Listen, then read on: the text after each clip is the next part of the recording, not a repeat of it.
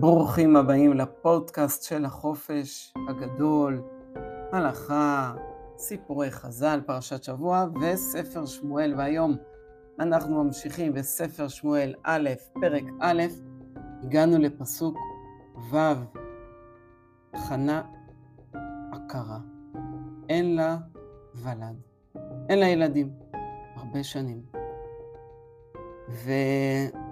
והגענו לפסוק מאוד לא מובן. יש לה את בעלה, אלקנה, ויש עוד אישה לאלקנה. קוראים לה פנינה. חז"ל קוראים לשתי נשים שחיות עם אותו איש ביחד, שזה מותר על פי התורה, והיום חכמים אסרו את זה. קוראים אחת לשנייה צרה. הן מצרות אחת לשנייה.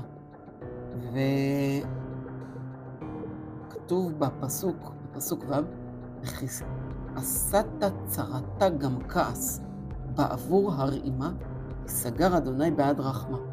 פסוק מאוד קשה.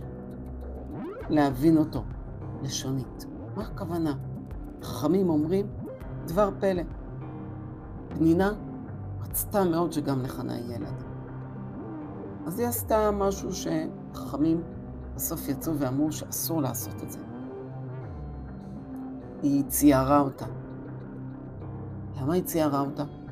היא אמרה, אם היא תצטער, היא תבכה יותר ותתפלל יותר, בסוף השם יענה לה. היא תזכה לבן, תזכה לילדים. שזה נכון, שזה גם קרה. אבל חכמים אומרים, זה לא התפקיד שלך, זה לא התפקיד שלנו.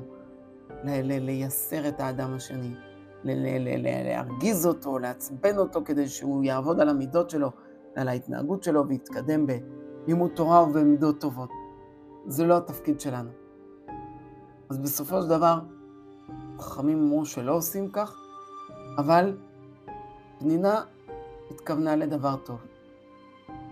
פסוק ז' וכן יעשה שנה בשנה, מדי עלותה בבית אדוני, כן תכעסנה ותבכה ולא תאכל. פנינה כל שנה אומרת, נו, איפה הילדים שלך? מה, הם הלכו לגינה? לא הלכו לגינה? הכל לטובה התכוונה. ויאמר לה אלקנה אישה, האיש שלה, אלקנה, חנה, למה תבכי, ולמה לא תאכלי, ולמה ירא לבבך? למה את בוכה? למה את לא אוכלת? למה הלב שלך רע? את כעוסה, את מעוצבנת. זה גזירה משמיים. מה אנחנו יודעים? למה השם עושה את זה? הלא נוחי טוב לך מעשרה בנים. אני אוהב אותך, אני דואג לך. ואני טוב לך יותר מעשרה בנים. איי איי איי.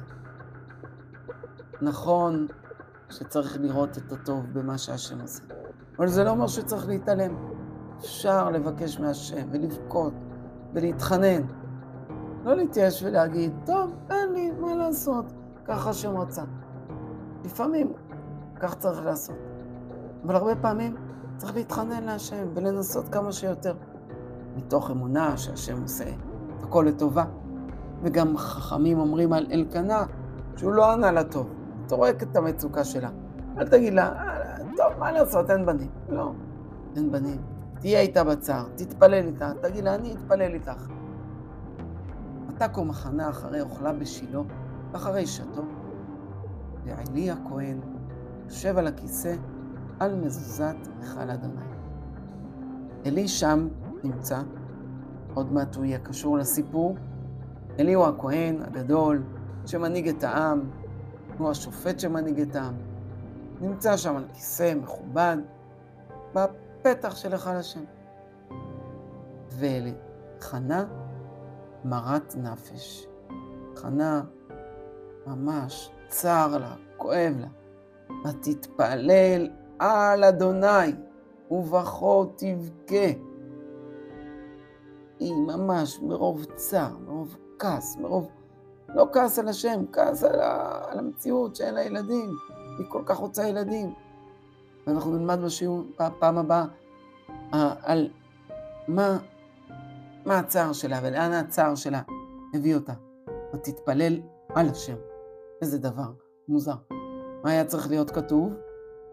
ותתפלל אל השם. למה כתוב ותתפלל על השם? את זה נלמד בפעם הבאה.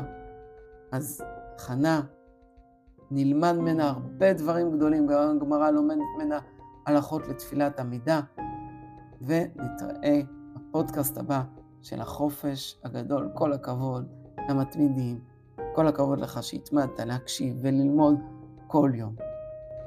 thank you